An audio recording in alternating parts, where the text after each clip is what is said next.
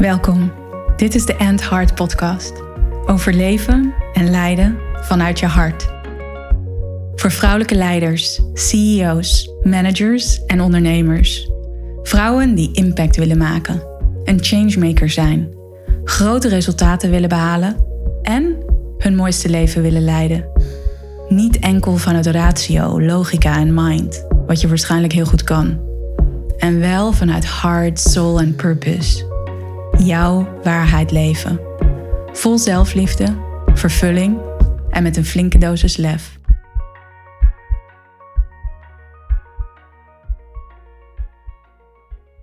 Welkom bij een nieuwe aflevering van de End Heart podcast. Weer een bijzondere aflevering, want deze keer word ik geïnterviewd. Of nou ja, geïnterviewd. We spelen de Game of Joy. En Jeannette van Dijk, een van mijn premium klanten, die vroeg mij net voor de zomer: Hey Tess, wil je in mijn podcast? Dan spelen we de Game of Joy. En dan ga ik je, jij gooit met een dobbelsteen, allerlei vragen stellen. Heel even dacht ik na en toen, ja, dat lijkt me hartstikke leuk. En dan publiceer ik het ook in mijn eigen podcast, zodat jij als luisteraar van de End Heart podcast mij weer op een andere manier kan leren kennen.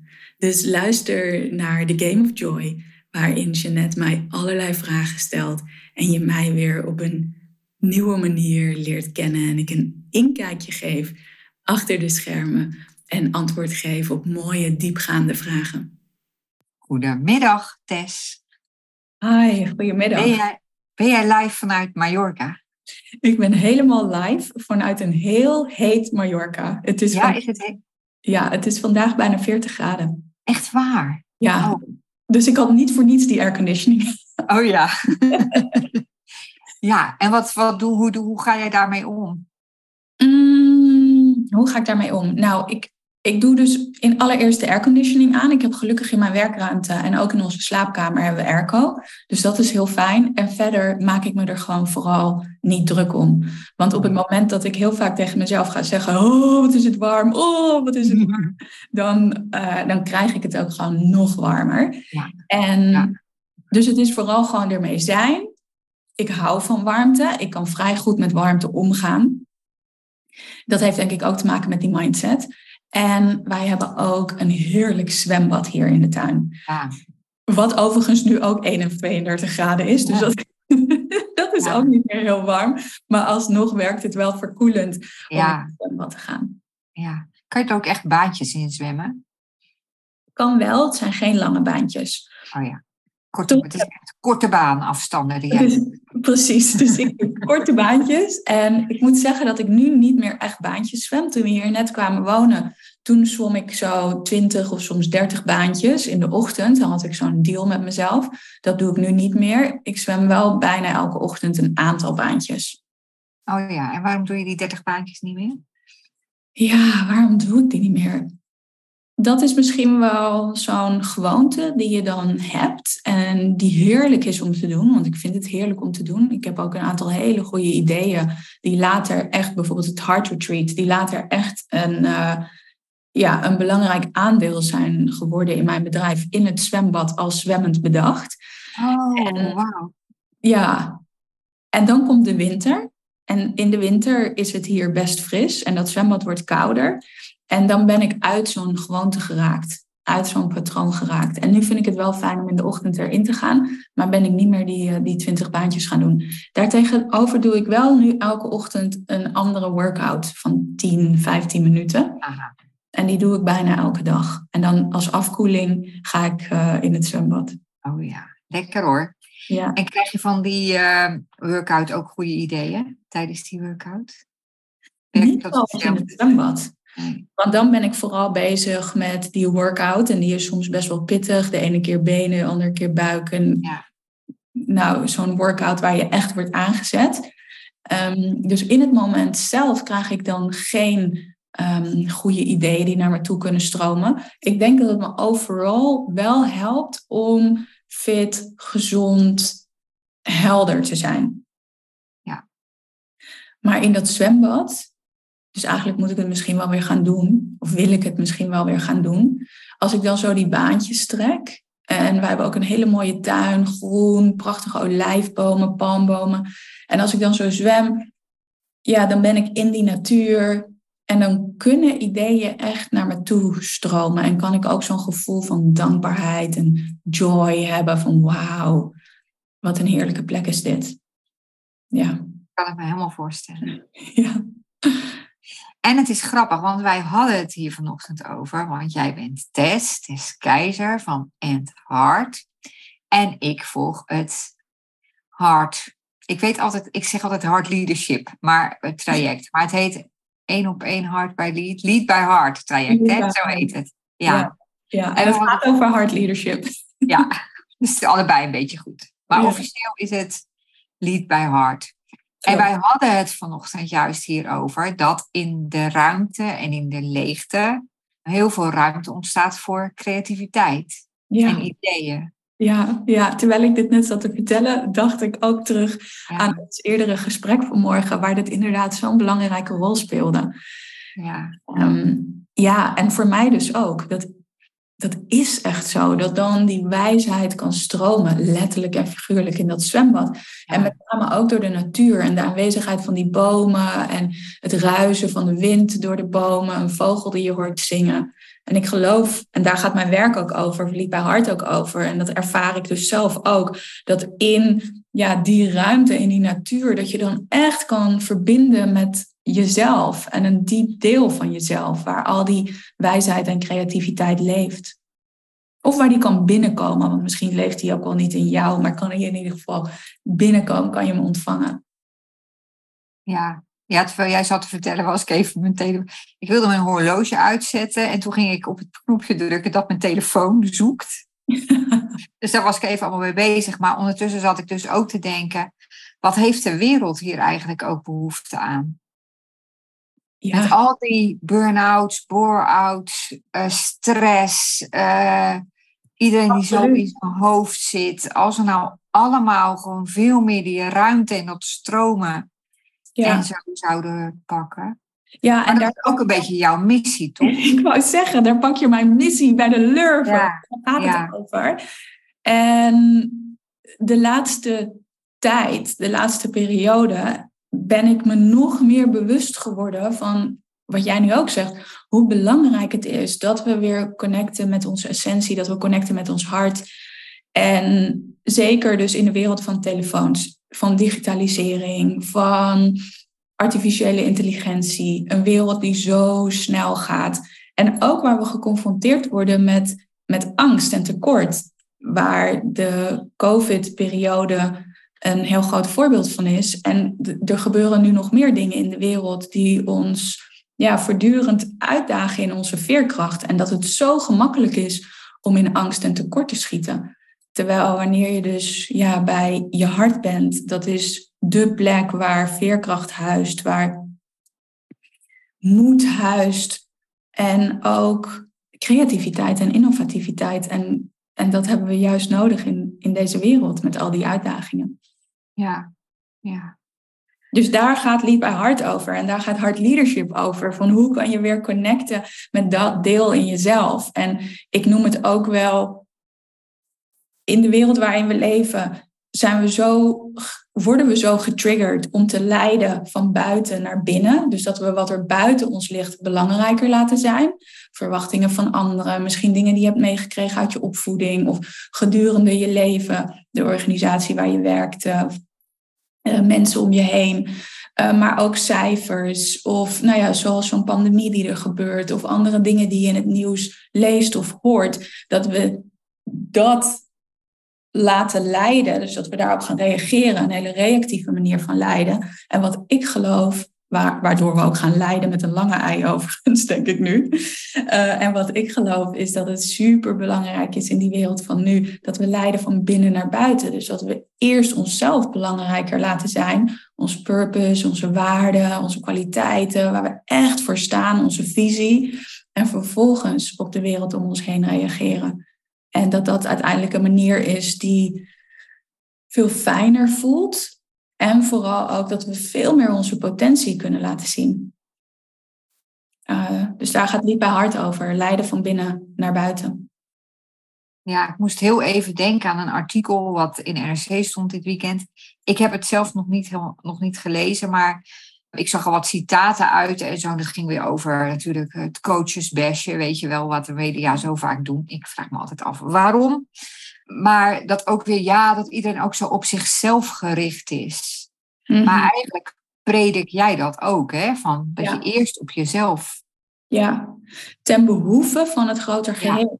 Dus Ja. niet, niet om er zelf beter van te worden en jezelf te verrijken, dat dat de, het eerste focuspunt is. En, en dit lijkt bijna een paradox. Ja, ik geloof dat je energie, jouw energie je hoogste prioriteit mag zijn ja, om te kunnen bijdragen aan de wereld. Want op het moment dat jij leeg bent, dan raak je in een burn-out. Dan kan, dan kan je niet creatief zijn. Dan kan je niet de innovativiteit die er in je zit gebruiken.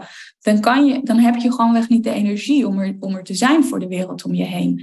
Dus vanuit dat principe geloof ik dat jij inderdaad de allerbelangrijkste persoon bent om voor te zorgen.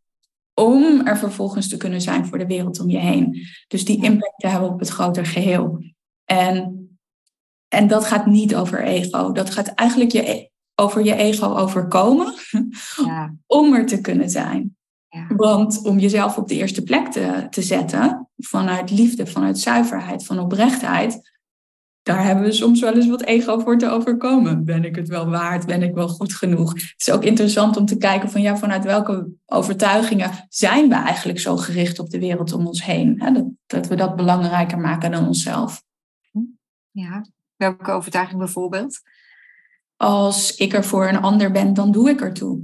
Als ik een ander help, dan ben ik belangrijk. Daar zit vaak iets heel egoïstisch onder. Dat het misschien helemaal niet zo gaat over de ander helpen of er zijn voor het klimaat. Maar gewoonweg dat je dan het gevoel hebt dat je dan erkend wordt. Dat jij er dan toe doet. Ja, dus waar gaat het dan eigenlijk over? Ja. Ja, daar, dat, dat geloof ik. En, en dat, dat is uiteindelijk dus ook ego-leadership. En, en draait het uiteindelijk toch om jezelf. Ja, maar ik dacht ook van, toen ik dat stuk las, ook van, ja, maar juist als je jezelf beter snapt, snap je anderen ook beter. Ja, ja, En als je zelf naar, anders naar jezelf kijkt, kun je ook anders naar de wereld kijken. Ik bedoel, verander de wereld, verbeter de wereld, begin bij jezelf. Ik bedoel, er zijn zoveel aanwijzingen dat je juist, ja, ja, het is heel, een heel, heel, heel ja. ja. afvoerende gedachte zijn. Ja, be the change you want to see in the world. En dat begint altijd met dat, met dat innerlijk werk. En ik zeg ook vaak, als het gaat over leiderschap, self-leadership is de sleutel. Zelfleiderschap. En jij zelf bent de lastigste persoon, de moeilijkste persoon, de meest uitdagende persoon om te leiden. Want ja, je hebt dan veel aan te kijken, wat ook niet per definitie leuk is. Ehm, en op het moment dat je daarmee bezig kan zijn en dat je jezelf op die manier kan reguleren, reguleren ja, dan kan je er dus nog zuiverder zijn voor de wereld om je heen. ja, Ik geloof overigens ook, we hadden het net al over, hè, die, jij noemde dat de, de hoeveelheid burn-outs en telefoons en digitalisering, artificiële intelligentie, snelle veranderingen in de wereld, angst die we misschien krijgen rondom ontwikkelingen die er gaande zijn. Daarmee geloof ik dat emotionele intelligentie alleen nog maar belangrijker wordt. En dat gaat ook over het reguleren van jezelf en ja, met je eigen emoties kunnen zijn. Die reguleren, die, die, die be- begrijpen ook door ze niet op een ander te gaan projecteren. Dus in die zin ja, ben jij zelf gewoon heel belangrijk. ja. Om... Ik moet ook even denken aan al die leiders die steeds uit hun uh, plaat gaan, weet je wel, en tegen hun medewerkers. En dat is natuurlijk ook iets wat bij jezelf. Ik dacht, zullen wij een, uh, samen een opiniestuk schrijven voor de krant? Ja. Juist dat we juist meer met onszelf, nog meer met onszelf bezig moeten zijn. Ja, ja, ja dat zou een mooi, uh, mooi, mooi focuspunt zijn. En nu in dit moment denk ik ook wel van, oh ja, daarin zou ik eigenlijk ook nog uh, schaamtelozer mijn mening of mijn visie, ik wil het eigenlijk niet over mening hebben, want dat separeert zo, maar wel mijn visie daarin willen delen. Ja, moet je doen. Ja, ja. dankjewel voor die aanmoediging. Ja. Oké, okay. uh, nou we gaan het spel spelen. Je hebt een dobbelsteen Ja, ik heb een dobbelsteen op mijn telefoon. Je telefoon, Door jou dat het kon. En eh, we beginnen, we starten vandaag bij vraag 25. En jij mag nu gooien. Dan stel ik de eerste vraag. Ik gooi een drie. Je gooit een drie. Nou, waar wind je je over op? ik kan me enorm opwinden over inefficiëntie. En heel dicht, heel dicht bij huis is dat ehm, als ik met Hein naar de supermarkt ga, die kan dan zo elke supermarktgang doorlopen. En om te kijken wat wij nog nodig hebben. En ik ben iemand die maakt een lijstje. En dan ben ik in de supermarkt en dan haal ik alleen maar die dingen gewoon die op het lijstje staan. Want ik vind het super inefficiënt om langer in de supermarkt te zijn. En hier, als we op Mallorca zijn, je hebt hier geen appie die je kan bestellen. Of crisp of picnic, geloof ik. Allemaal van die fijne bestellings... Uh, websites en die het dan komen brengen. Dus dat is iets waar ik me heel erg over kan opwinden. En wat ik, waar ik me ook over kan opwinden, want ik heb hier ook over nagedacht uh, voordat wij dit, uh, dit spel gingen spelen. Mensen die afval op straat gooien. En nu reed ik bijvoorbeeld een tijdje geleden ook over, reed ik hier en zag ik iemand een raam open doen en die gooide blikje, plastic, zo uit het raam op de weg. En dan denk ik echt, hoe, hoezo? Hoe kan je zo omgaan met onze planeet en met onze aarde? En hoe groot is de moeite om dat gewoon even te bewaren en uh, vervolgens in een afvalbak ergens te gooien? Dat zijn dingen waar ik me over kan opwinden. En, en ik denk eigenlijk ook dat ik over misschien grotere dingen, ik kijk niet heel veel nieuws. Gewoon omdat, ja, er zijn zoveel dingen waar je je over kan opwinden. En ik denk dat het belangrijk is, en dat gaat ook over emotionele intelligenties en je emoties reguleren, over, reguleren overigens. Van ja, wat heeft het voor zin als ik me opwind? En waar wil ik mijn aandacht wel op richten? Wat is belangrijk? Waar kan ik daadwerkelijk die verandering creëren? Want door me heel erg op te winden en al gefrustreerd te raken, dat is zo'n verlies van energie. Maar leidt dat ook niet tot onverschilligheid? Ja, dat is een mooie vraag. Kan en dat hoeft niet. Dus ik denk wel dat het heel erg gaat over, hey, wat vind ik belangrijk? Welke waarde van mij wordt hier geraakt? Of welke waarde zie ik niet, naar mijn gevoel, niet genoeg terug in de wereld? En hoe kan ik daar een rol in spelen? Hoe kan ik daarin bijdragen? Die vind ik interessanter dan waar kan ik me over opwinden. Maar ik denk wel dat het belangrijk is om je te laten bewustzijn te hebben over wat je raakt, wat er voor jou toe doet, wat je belangrijk vindt. En dan, ja, wat we misschien net ook al aanhaalden, van be the change you want to see in the world. dus die verandering die begint bij jezelf. En dan vooral op het positieve te richten. Wat is het dan wat je wilt veranderen? Dus hoe kan ik bijvoorbeeld zelf wel zorg dragen voor onze planeet en niet dat afval op straat gooien of um, ons afval scheiden? Overigens gaan ze hier heel slordig daar, op Mallorca daar ook heel slordig mee om. Afvalscheiding. Okay.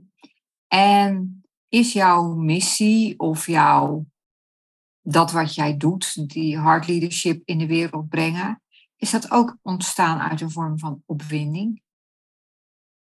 Nee. Nou, wel opwinding in de zin van dat ik er excited over word. Maar niet, oh ja. maar niet opgewonden van, vanuit een frustratie. Ik denk dat ik dat sowieso niet zo heel erg in mijn persoonlijkheid heb. Nee. Als ik net ook deelde over die warmte. Ja, het is warm. En ik heb niet de neiging om me daar heel erg over te gaan opwinden dan. Nee, dat, dat bewaar je alleen voor de supermarkt. Dat, ja, dat is dus zo'n grappig ding. Waar ik dan heel erg geïriteerd kan Ja. raken als hij zo heel lang door die super... Voor mijn gevoel dus heel lang. Door die Het super... heel zen is natuurlijk. Om heel rustig op je gemak door die supermarkt. Ik, vind het ook heel, ik ben ook heel ongeduldig, maar door zo'n supermarkt lopen, ik ga nooit met een lijstje. Ik kan Ja. dus even kijken wat er allemaal is en zo. En Ja, dat, dat, ja, dat heb, ik vind dat dus echt heel inefficiënt. En dan kan ik me heel erg over, uh, over opwinden. Dus dat zijn dan van die kleine dingen waar ik gefrustreerd over raak. En op andere delen, ja, ik denk dat ik daar een besluit heb gemaakt van, maar ik ga me daar niet over opwinden. Wat wel kan zeggen dat ik het signaleer, want dat is een belangrijke, wat jij zei inderdaad, van hè, word je dan niet onverschillig? Nee, ik, ik, ik wil wel blijven signaleren van, hé, hey, wat gebeurt er en hoe raakt mij dat? En hoe wil ik daarmee omgaan of hoe wil ik daar een verandering in zijn? Dus mijn missie, terug naar jouw vraag van hè, in hoeverre is dat ontstaan vanuit dat je ergens opgewonden over bent? Niet zozeer, wel dat ik het gevoel heb dat daar echt een noodzaak zit. Vanuit ook mijn ervaring. Ik heb ruim tien jaar in het bedrijfsleven gewerkt als trainer en coach. Ik werkte veel met leiders rondom leiderschapsontwikkeling, communicatievaardigheden. Dus ik kwam bij heel veel verschillende organisaties en heb echt in die tijd met duizenden, ik denk wel tienduizend of meer mensen in organisaties gewerkt, vooral leiders. En wat mij opviel was dat zoveel mensen niet echt in contact met zichzelf stonden er zo vanuit hun hoofd allerlei monologen aan het voeren waren. Het waren niet eens dialogen. En dat ik dacht van, hé, hey, er mist hier verbinding. En verbinding tussen mensen. En in eerste instantie verbinding met zichzelf. Want ik geloof... Ja, daar hebben we het weer, hè? Dat je eerst... Ja, ja en, en daar zit dus, dus meer, meer dat ik vanuit een observatie, vanuit een waarneming, zonder oordeel. En wel voelde van, hmm, hier zit een noodzaak. Want dit is niet de manier hoe we floreren. Hoe we echt het beste uit onszelf kunnen halen. En daar zit denk ik wel een hele grote drijfveer van mij. Ja, en zou je een voorbeeld kunnen geven van wat het voor zo iemand betekent om wel dan met zichzelf verbonden en daardoor met zichzelf, met anderen verbonden te zijn? Wat, wat, wat is het verschil tussen een leider die jij toen zag en een leider bijvoorbeeld die wel van, vanuit die hartwijsheid leidt? Mm, ja, op het moment dat je dus veel meer verbinding met jezelf ervaart, veel meer aanwezig kunt zijn en durft te zijn met jezelf, dan kan je gewoonweg ook meer aanwezig zijn in elke relatie die je hebt of in elk gesprek. En ik denk nu bijvoorbeeld ook aan een klant van mij en ehm, directeur van een bedrijf. En heeft dus veel gerealiseerd in haar leven. En toch voelde ze ook een bepaald soort onzekerheid. En minder vertrouwen in zichzelf. En waarvan je misschien aan de buitenkant zou denken, huh, jij. En toch was dat echt, ja, dat was een groot deel van, van haar. Waardoor ze merkte dat ze heel vaak ging pleasen. Dat ze in een gesprek uh, met potentiële klanten of met een opdrachtgever toch heel vaak met haar aandacht meer bij de ander was dan bij zichzelf wat impact had op die gesprekken. En niet altijd per definitie een positieve impact, omdat zij of misschien haar grenzen over liet gaan of ging pleasen. En dat zij nu veel meer echt aanwezig bij zichzelf in dat gesprek durft te zijn, kan zijn, oogcontact durft te maken, daardoor veel helderdere gesprekken kan voeren. En dat heeft ja, een super positief effect ook op die gesprekspartner. Of dat dus nou een potentiële klant is, een opdrachtgever denk dat je je wel kunt voorstellen, hè, als je luistert of nu voor jou, van ja, wat er gebeurt aan zo'n tafel. Ja, ja. En ik moest ook meteen denken aan haar gezondheid. Want pleasen en zo, dat, dat, dat gaat op een gegeven moment je ten koste van iets, volgens mij. Ja, en als je het dan hebt over jezelf, waar we ook dit gesprek mee begonnen, dat je dan, ja, eigenlijk gaat je, raakt je emmertje of je kopje raakt steeds leger, totdat die helemaal leeg is. En ja, er zijn zo, zo ongelooflijk veel, um, veel burn-outs. En wat nu ook een echte burn-out is, maar in ieder geval mensen die het gevoel hebben dat ze leeg zijn. Ja. Ja. Um, ja, dus dat is wat er bij me opkomt. En ook ik moet nu ook denken aan een training die ik ooit een keer gaf, heel lang geleden bij de politie. En ik kwam daar en ik was echt nou misschien net tien minuten in mijn training bezig. Ik had iedereen welkom geheten en was zo een beetje bezig met het intro. En dat er iemand toen zei, ja maar, en ik weet helemaal niet wie jij bent, wat doe jij hier eigenlijk? Anyway, er kwam heel veel weerstand.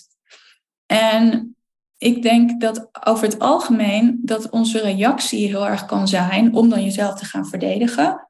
Of om helemaal met je aandacht naar die ander toe te gaan en misschien te gaan pleasen of wat dan ook. En ik realiseer me nog dat ik toen deed, was eigenlijk naar de weerstand toe gaan van die meneer.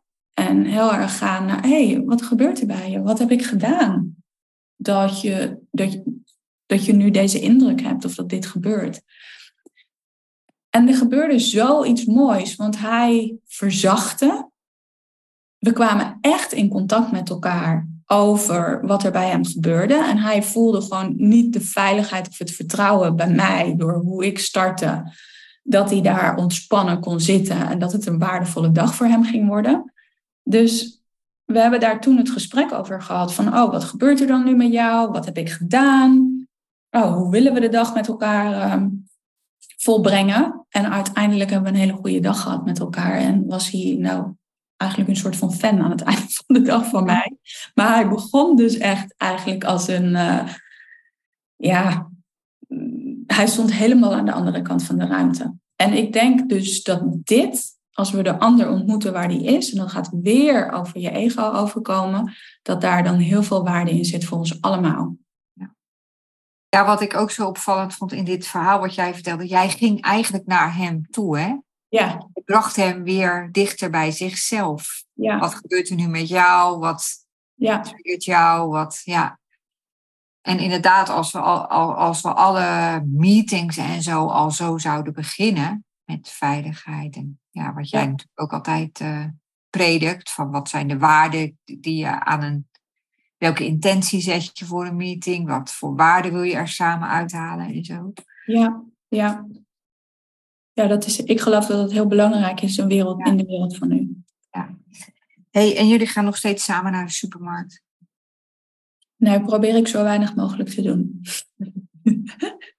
en we hebben nu iets anders. Want ik vind boodschappen doen sowieso inefficiënt. Dus we hebben nu... En toevallig zag ik, ik zit hier voor het raam, toevallig zag ik dat het net geleverd werd. We hebben Bolsita Verde. Dat is hier op Mallorca een soort Hello Fresh, maar dan duurzaam. En dat bestellen we nu. Oké. Uh, dus er worden met drie maaltijden voor een week geleverd. En, maar we zijn nog in conclave of dit uh, de beste oplossing is. Oké. Oké, goed. Je mag weer gooien. Ik gooi vijf. Jij gooit vijf. Uh, waar wil jij onbekend staan? Mm, waar wil ik onbekend staan? Ik wil bekend staan omdat ik echt een changemaker ben. En iemand die altijd haar eigen weg is gegaan. En daarmee ook de status quo uitdaagt. En, um, en dat ik daarmee mensen ook kan inspireren. Niet om mijn pad te volgen of de dingen te doen zoals ik ze doe. En wel om hun eigen pad te volgen. En dat ze niet de status quo of zoals iedereen het doet of zoals het hoort. Dat dat niet jouw weg hoeft te zijn. Dat je echt je eigen weg mag ontwikkelen. Omdat ik gewoon geloof dat daar, ja, als jij die weg durft te volgen, dan is het sowieso de weg van jouw gaven en jouw kwaliteiten. En waar jij je lekker voelt en waar je joy ervaart. En als iedereen dat doet, vanuit die essentie, waar je dus ook de ander durft te ontmoeten waar die is, ja, dan ziet de wereld er zo anders uit. Omdat we een status quo met elkaar hebben bedacht, denk ik, die, die ons niet altijd dient. En waar ben je nu, als het daarom gaat? In hoeverre ben je nu iemand die bekend staat om een changemaker te zijn en die zijn eigen weg gaat? Nou, ik zou wel durven zeggen, on the way. ik ben goed onderweg. Dat is leuk, want ik, uh, ik, ik, geef een masterclass volgende week gratis masterclass. En daar mensen krijgen ook de mogelijkheid om, een vraag, om mij te helpen met het voorbereiden van die masterclass. En een vragenformulier in te vullen. Waar ik wat vragen stel van, hé, hey, wat maakt dat je je inschrijft? Uh, wat inspireert je in mijn verhaal of in mijn visie op leiderschap? Waar zou je nog meer over willen horen? En wat ik daar wel heel erg in teruglees, is dat mensen mij wel heel eigen vinden, heel zuiver En iemand die heel duidelijk weet wat ze wil. Of duidelijk een eigen weg kiest. Dus dat vind ik mooi om terug te lezen. Dat ik dat ehm, nou, zeker al op een hele grote hoogte doe. En tegelijkertijd, en het begin van ons gesprek, of net even eerder in ons gesprek, realiseerde ik me ook dat ik ook nog meer voor mijn visie mag gaan staan. Dat ik me daarin nog meer mag onderscheiden. Of dat ik daarin nog meer ja, mezelf mag laten horen zonder te schreeuwen. En hoe ziet dat er dan uit? Ja, dan zou ik nog meer, nog meer een statement maken. Ja, nog, nog schaamtelozer of nog duidelijker benoemen wat ik zie of observeer of wat mijn ja, visie op verandering is. Dat zou ik dan doen. Daar zit denk ik nog wel bij mij, ja, ik zou toch zeggen schaamte. Ik heb angst voor afwijzing. Oh, maar als ik dat doe, dan. Dus, dus daar, daar zit wel mijn pad om dat nog, nog meer te doen. Ja. Dat gaat vooral dus over mezelf laten zien eigenlijk. Ja, en als je nou gebeld wordt om bij een of andere talkshow aan tafel te komen? Dan zou ik echt denken, en ja, ik doe dat. En, oh ja, dat is en als dan morgen die Angela de Jong, die jij misschien niet kent, dat weet ik niet. Maar die schrijft voor het AD eh, columns over televisieprogramma's. En als die dan eh, morgen een, eh, een, verhaal schrijft van, oh, er zat weer een coach aan tafel, die vindt dat we weer meer naar onszelf moeten kijken. En er zijn er ook honderd van en ze zeggen allemaal hetzelfde. En deze was echt helemaal het toppunt van. Ja, dan zou ik denk ik huilen als ik die krant las. Omdat er zoiets wordt geraakt wat heel diep zit bij mij rondom afwijzing en rondom toch leuk of aardig gevonden te willen worden. Maar vooral afwijzing er niet bij horen. En tegelijkertijd zou ik dan ook, denk ik, heel blij zijn dat ik dat heb gedaan. Want ik ben ook iemand die haar eigen weg gaat. En ik, heb een boek, ik ben een boek aan het schrijven. Net afgelopen weekend de eerste versie. Mijn grootste deel zit erop. Het zijn bijna 64.000 woorden geworden. En er gaat sowieso nog in geschrapt worden, want ik was niet van plan om een uh, encyclopedie te schrijven. Mensen van tegenwoordig over het algemeen houden niet meer zo van dikke boeken. Dus het is eigenlijk slimmer om een, uh, als je echt gelezen wil worden, een wat dunner boek te schrijven. De rest wordt geschrapt en komt voor een volgend boek.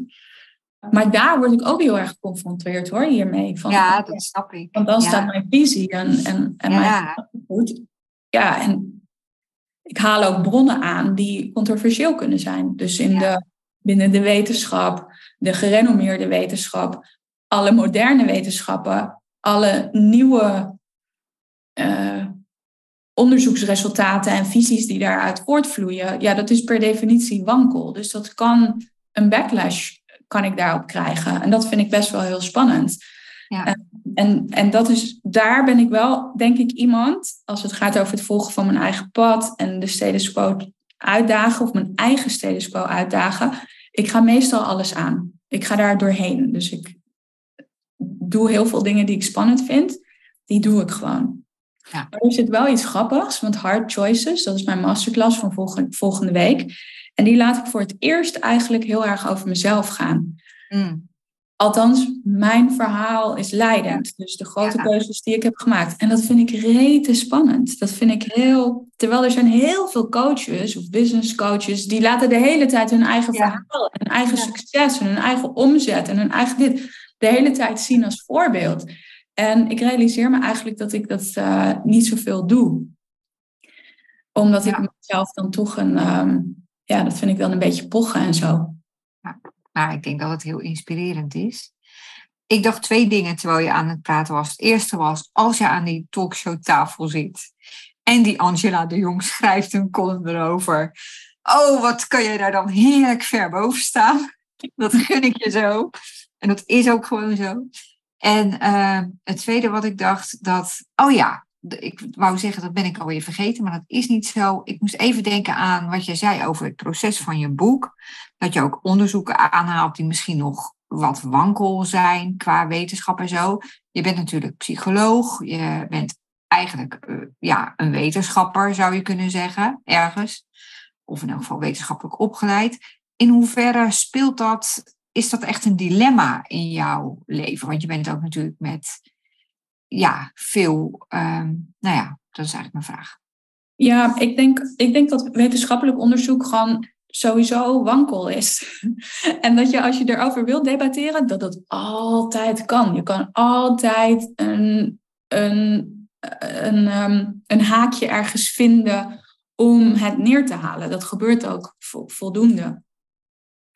En als het gaat over dus alle ja, nieuwe inzichten die er zijn binnen de neurowetenschappen of ja, de neuroplasticiteit, dus de veranderbaarheid van het brein. En ook het onderzoek dat wordt gedaan naar het hart of kwantumfysica, uh, energie. Dat is zo nieuw nog. Dat is, ja, we weten dingen pas vanaf de jaren negentig of uh, nog deze eeuw dat er dingen worden uitgevonden.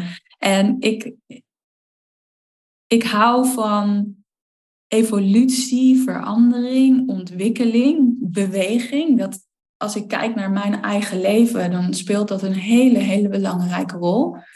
En ik hou niet zo van vasthouden aan het oude. Ik geloof gewoon echt in evolutie en dat we steeds mogen doorbewegen. Ja. En dat daar, ja, dat daar de waarde zit voor ons. En tegelijkertijd ook de uitdaging, want dat is, kan natuurlijk ook spannend zijn. Voor veel mensen is dat spannend. Ja. Dus terug naar jouw vraag ook van hoe speelt dat een rol? Ik ben niet echt een typische wetenschapper of onderzoeker ehm, in die zin. Ehm, en ik geloof gewoon heel erg dat ehm, ja, al die nieuwe inzichten die, die gedaan worden, dat daar heel veel waarde in zit. En ik kijk liever naar waarde en vernieuwing dan vasthouden aan het oude en ja, daar vanuit een soort krampachtigheid of controle. Want dat heb ik het gevoel dat er heel vaak uh, achter zit. Ja. En daardoor kan je het open gesprek niet meer voeren met elkaar. Nee, nee klopt. Ja. Nou, gooi maar weer. Oh ja. En ik gooi Wat was voor jou een belangrijk inzicht of een grote les? Een belangrijk moment in mijn leven was, ik heb daar wel vaker over gedeeld, is dat ik in 2018 heel erg ben gevallen met mountainbiken. En toen viel ik echt op mijn hoofd. En dat is heel goed afgekomen, want ik was toen, we waren aan het mountainbiken, mijn moeder en ik, op een zondagochtend in de duinen. Ik viel, vloog over die fiets heen. Ik weet niet precies hoe dat gebeurde. Mijn moeder fietste iets eh, voorop. En ik was even bewusteloos. We waren best wel afgelegen in de duinen bij Bergen aan Zeebergen. En mijn moeder had geen bereik op haar telefoon. Ik kwam weer een beetje bij. Mijn geheugen was weg. Het was een hele uh, nare situatie die heel goed afliep. Want ik heb uiteindelijk eigenlijk niets daaraan overgehouden. Wel was die val voor mij echt een moment dat ik zo'n inzicht had oh ja, ik mag echt meer uit mijn eigen hoofd komen en letterlijk en figuurlijk landen in mijn hart. En niet lang daarna hoorde ik zo'n stem. En dat klinkt altijd een beetje zweverig of zoiets. En het is wel echt waar. En ik geloof daar ook in dat we op die manier boodschappen krijgen. Tess, it's your mission to bring more heart into the world. En ik wist meteen, ja, dit, dit is wat ik te doen heb. Dit is waar. En ik was al op dat pad, omdat ik al bezig was met het gaat over mensen verbinden met hun authentieke ik, met hun essentie en van daaruit verbinding en verandering creëren. Naar wat ik meemaakte en ervaren had in mijn werk binnen al die corporates en bedrijven. En ja, die val is voor mij altijd echt een soort metafoor dus geweest van uit mijn hoofd en in mijn hoofd. En um, en daarna kwamen er ook allemaal, ik las over hartintelligentie, over die wetenschap. En ik zie dat wetenschap, ja, ik zie dat heel erg ook als een brug bouwen. Omdat ons rationele brein, ons weten, ook gewoon informatie wil hebben. Dat is waarom jij liep bij hart ook zo interessant vond, toch? Ja. oh ja, mijn, mijn analytische brein, mijn rationele mind, die wil ook begrijpen waarom dat zo werkt. En daardoor kan ik het nog beter toepassen. Klopt. Dus daar geloofde ik heel erg in. En ehm, ja, zo kwamen er allemaal dingen op mijn pad. Dus die val en dat inzicht. En ook daaruit volgend um, vertragen is versnellen. Slow down to speed up. En soms, bam, moet je gewoon echt even stilstaan, vertragen, om uiteindelijk sneller te gaan. En dat is ook weer zo'n paradox met hoe we zijn geconditioneerd of geprogrammeerd in de wereld van nu. En een coach die had dat Ik kan het toch niet laten om nog weer even aan die supermarkt te denken. ja. ja, dus daar. Ja. Er zijn ook momenten, dingen in mijn leven waar ik ook nog mag vertragen. Of in overgave mag gaan. Of gewoon ook dingen niet doen. Zo, doe jij de supermarkt? Ja. En andere dingen waar ik. Uh, ja, ik wil, uh, waar ik Als je dit verhaal vertelt, hè, je hebt het natuurlijk vast wel vaker verteld. Nee, je zei al, ik heb het al vaker verteld. Natuurlijk heb je het vaker verteld. Gebeurt er dan wat met je? Ja, dan denk ik heel vaak van, oh ja, dat was echt zo. of zo'n, dat brengt me weer heel erg terug naar die essentie van, wauw, ja, dat, dat was echt een belangrijk moment. En soms komt er dan ook iets in mijn mind, oh, komt ze weer met dat verhaal. Dan komt er even zo'n saboteur. Oh ja, komt ze weer met dat verhaal. oh, dat verhaal heb je al veel vaker verteld. Dat is de saboteur. En er komt ook een gevoel van, oh ja, wauw, dit was echt een belangrijk moment in mijn leven. Wat me echt uitdaagde en uitnodigde om te verstillen, om te vertragen en om echt te connecten met wat er diep in mij leeft. Ja, ja ik, ik heb het ook al eerder gehoord, maar het raakt mij toch wel weer. Juist ook omdat je op je hoofd viel. Het was ook, ook mm spannend. En dat je toen die boodschap kreeg van uh, ja, ja. dat het weer over het hart mag gaan. En er gebeurde ook toen iets in het ziekenhuis, iets heel bijzonders. Ik ehm, had uiteindelijk maar een lichte hersenschudding. En ik liep het ziekenhuis uit. En mijn hele gezicht was nog helemaal besmeurd met modder, want ze hadden me daar niet even een beetje schoongemaakt. Ik had een fietspakje aan, echt zo'n zo'n zo'n officieel fietspakje. Uh, ik, ik, denk niet dat ik die helm toen nog op had, maar die had ik denk ik in mijn hand. Ik had ook fietsschoenen aan, dus ik oh, ja. zo naar, naar buiten. Maar toen ik dat ziekenhuis uitliep, toen had ik zo'n ja, over mijn hele lichaam heen, over mijn hele zijn eigenlijk heen, voelde ik gewoon, ik ga hier bijna geen, ik ga hier bijna geen last van ondervinden. Mijn lichaam is zo sterk. En ik heb dus ook bijna geen last gehad van die hersenschudding, terwijl het echt een fikse val was. En ik ben even buiten bewustzijn geweest. Ja. Ik mocht niet bewegen, ik moest op een brancard met de reddingsbrigade in die ambulance. En nu, dat heb ik me toen niet zo gerealiseerd, maar nu kijk ik wel eens terug ook naar dat moment en denk ik van, oh ja, dat is dus echt ook een soort een weten, maar ook wat er kan gebeuren wanneer je op een bepaalde manier over je lichaam en je gezondheid denkt. En ik heb dat dus zo ja, essentieel of zo ervaren. En ik heb er ook niets aan overgehouden. Want daarna voor iedereen die ooit een hersenschudding of een, een uh, milde hersenschudding heeft gehad, je krijgt heel veel verhalen. Oh, een hersenschudding, bla bla bla bla bla bla bla. Dit kan je eraan overhouden, dat kan je eraan overhouden. Je moet daarmee uitkijken. Maar daar heb ik geen last van gehad. En ik vond het heel bijzonder om zo dat zo te, te voelen, die kracht. Ja, ja. ja, dan kan je weer, nu kunnen we het ook weer heel uitgebreid gaan hebben over de connectie tussen je brein en je lijf. Ja. Maar dat gaan we nu niet. Dat gaan we niet doen. Hij is aanwezig, die connectie. ja. Gooi jij nog een keer? Oh ja, ik gooi nog. Twee.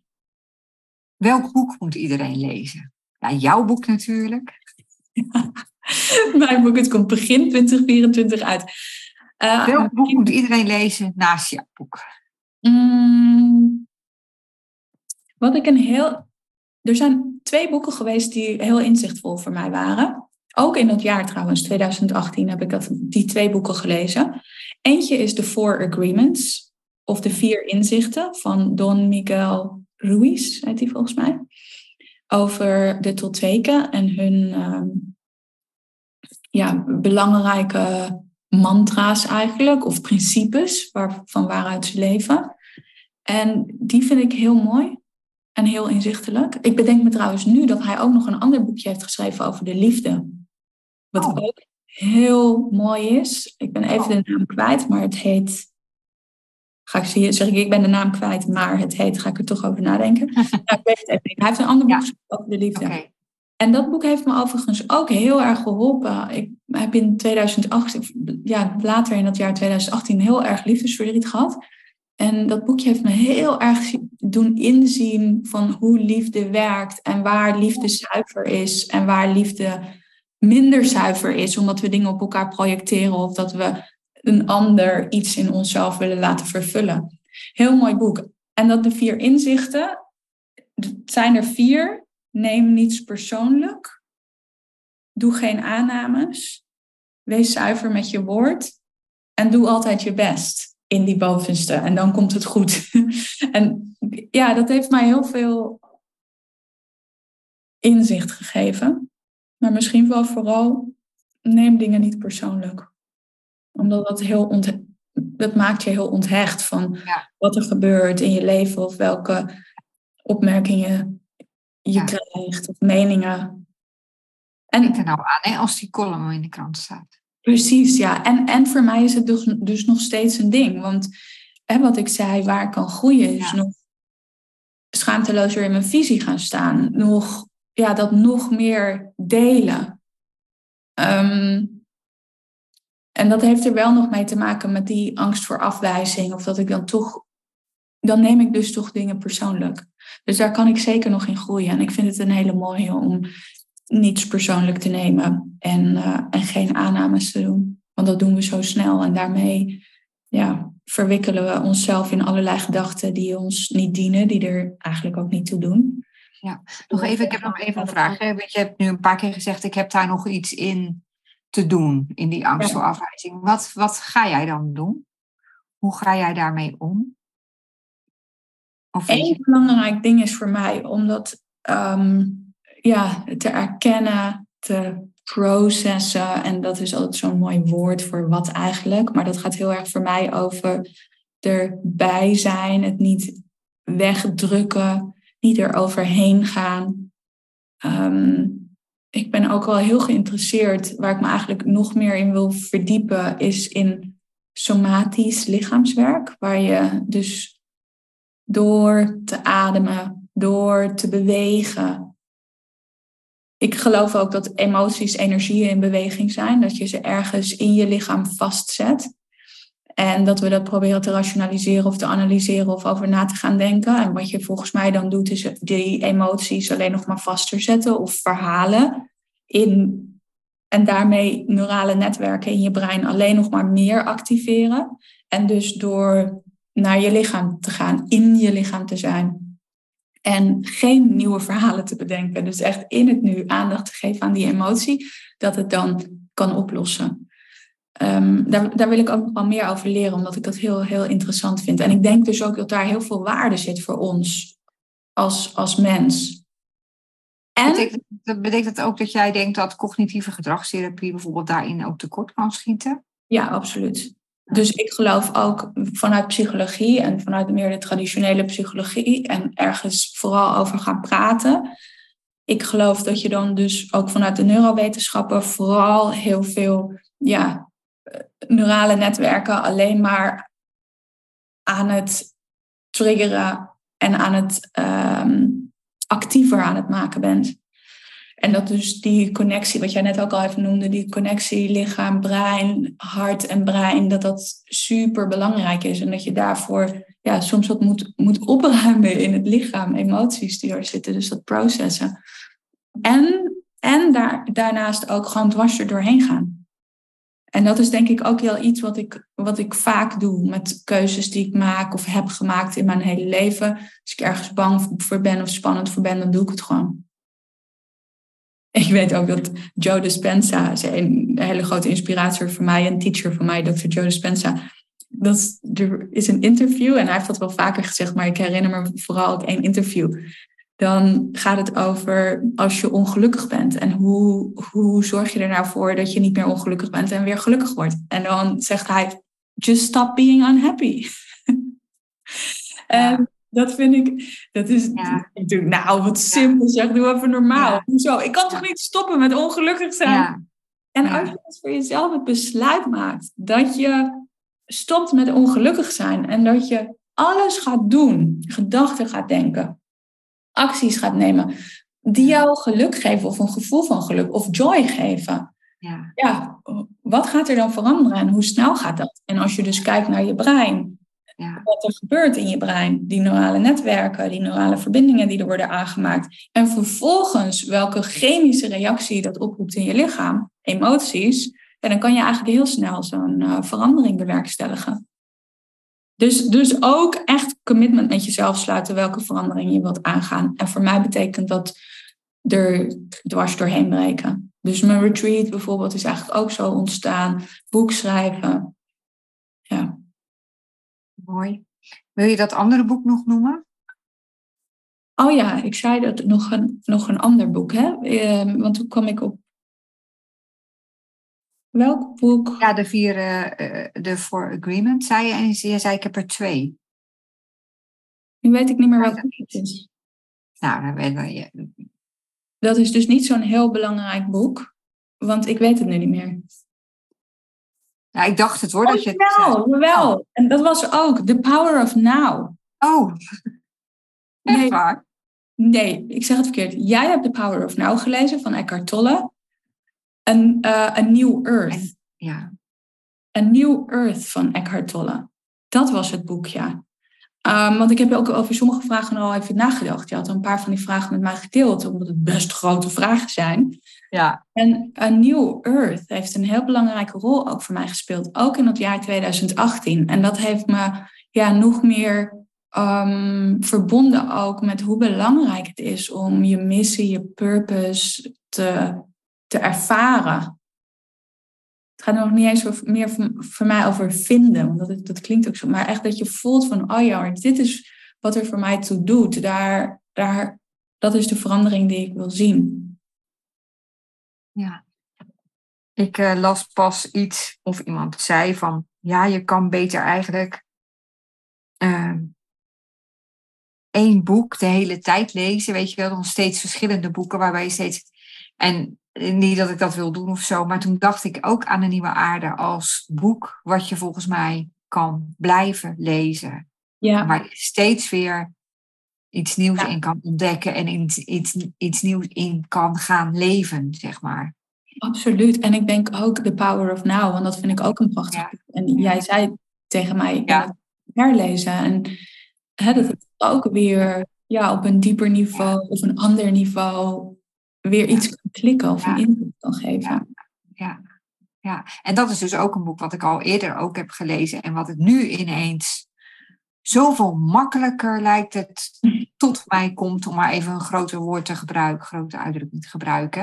Weet je wel, dat je eerst nog een beetje daarheen doorheen worstelde en dat het nu zo voelt van ja, dit is ook wat ik zo geloof. En, Ja. wel, ja, mooi. Ja, mooi. We doen er nog één. Zes. Zes. Moet ik er helemaal gaan tellen? Dat is gewoon vraag zes. Wat betekent succes voor jou? Mooie vraag, hè? want dat is altijd zo, ja, wat is succes?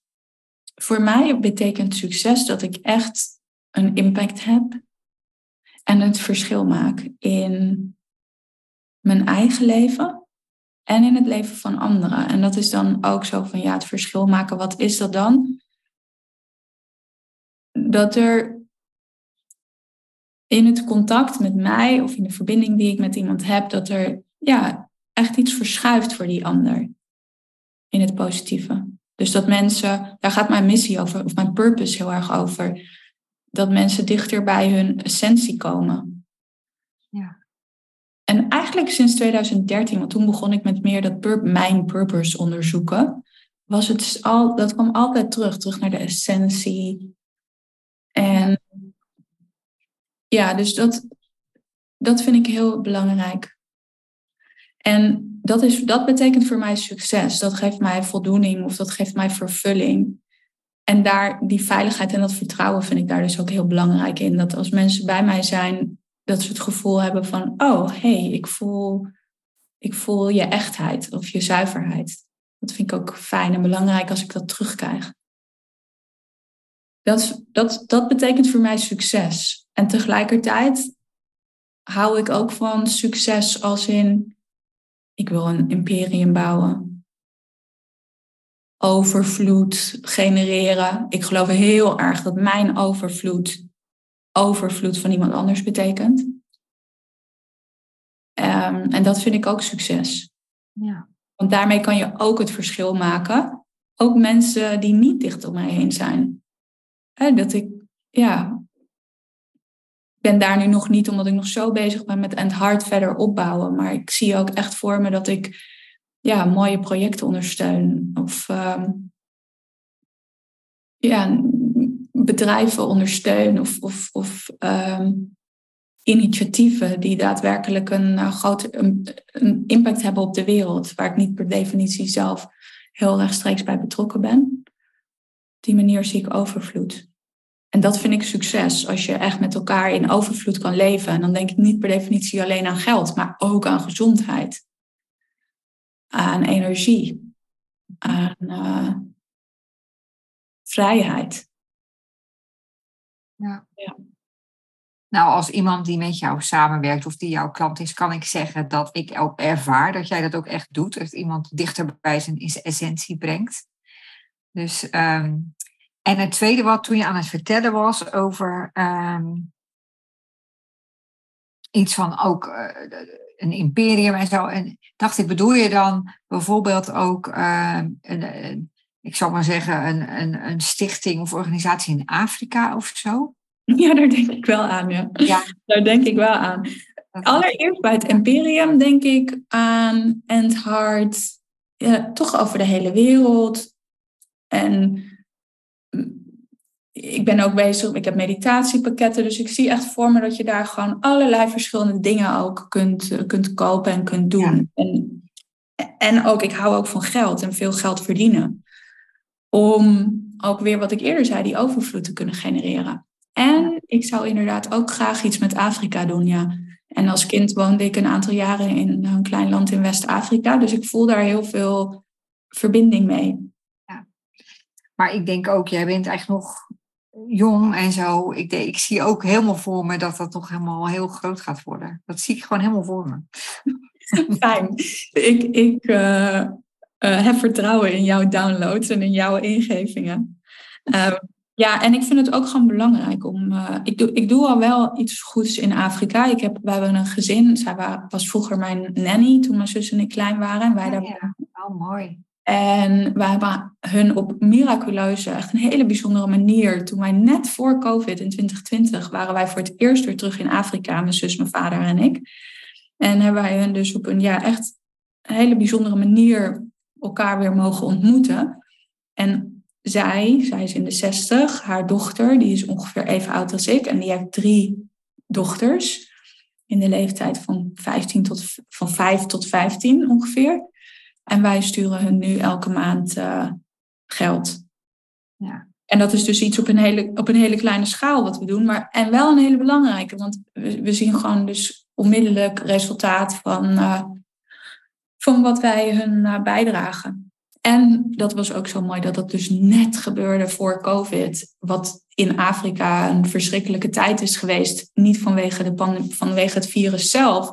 Wel welke effecten dat allemaal had op de prijzen. Ja, ja. En, en daardoor hun levenskwaliteit. Ja, ja.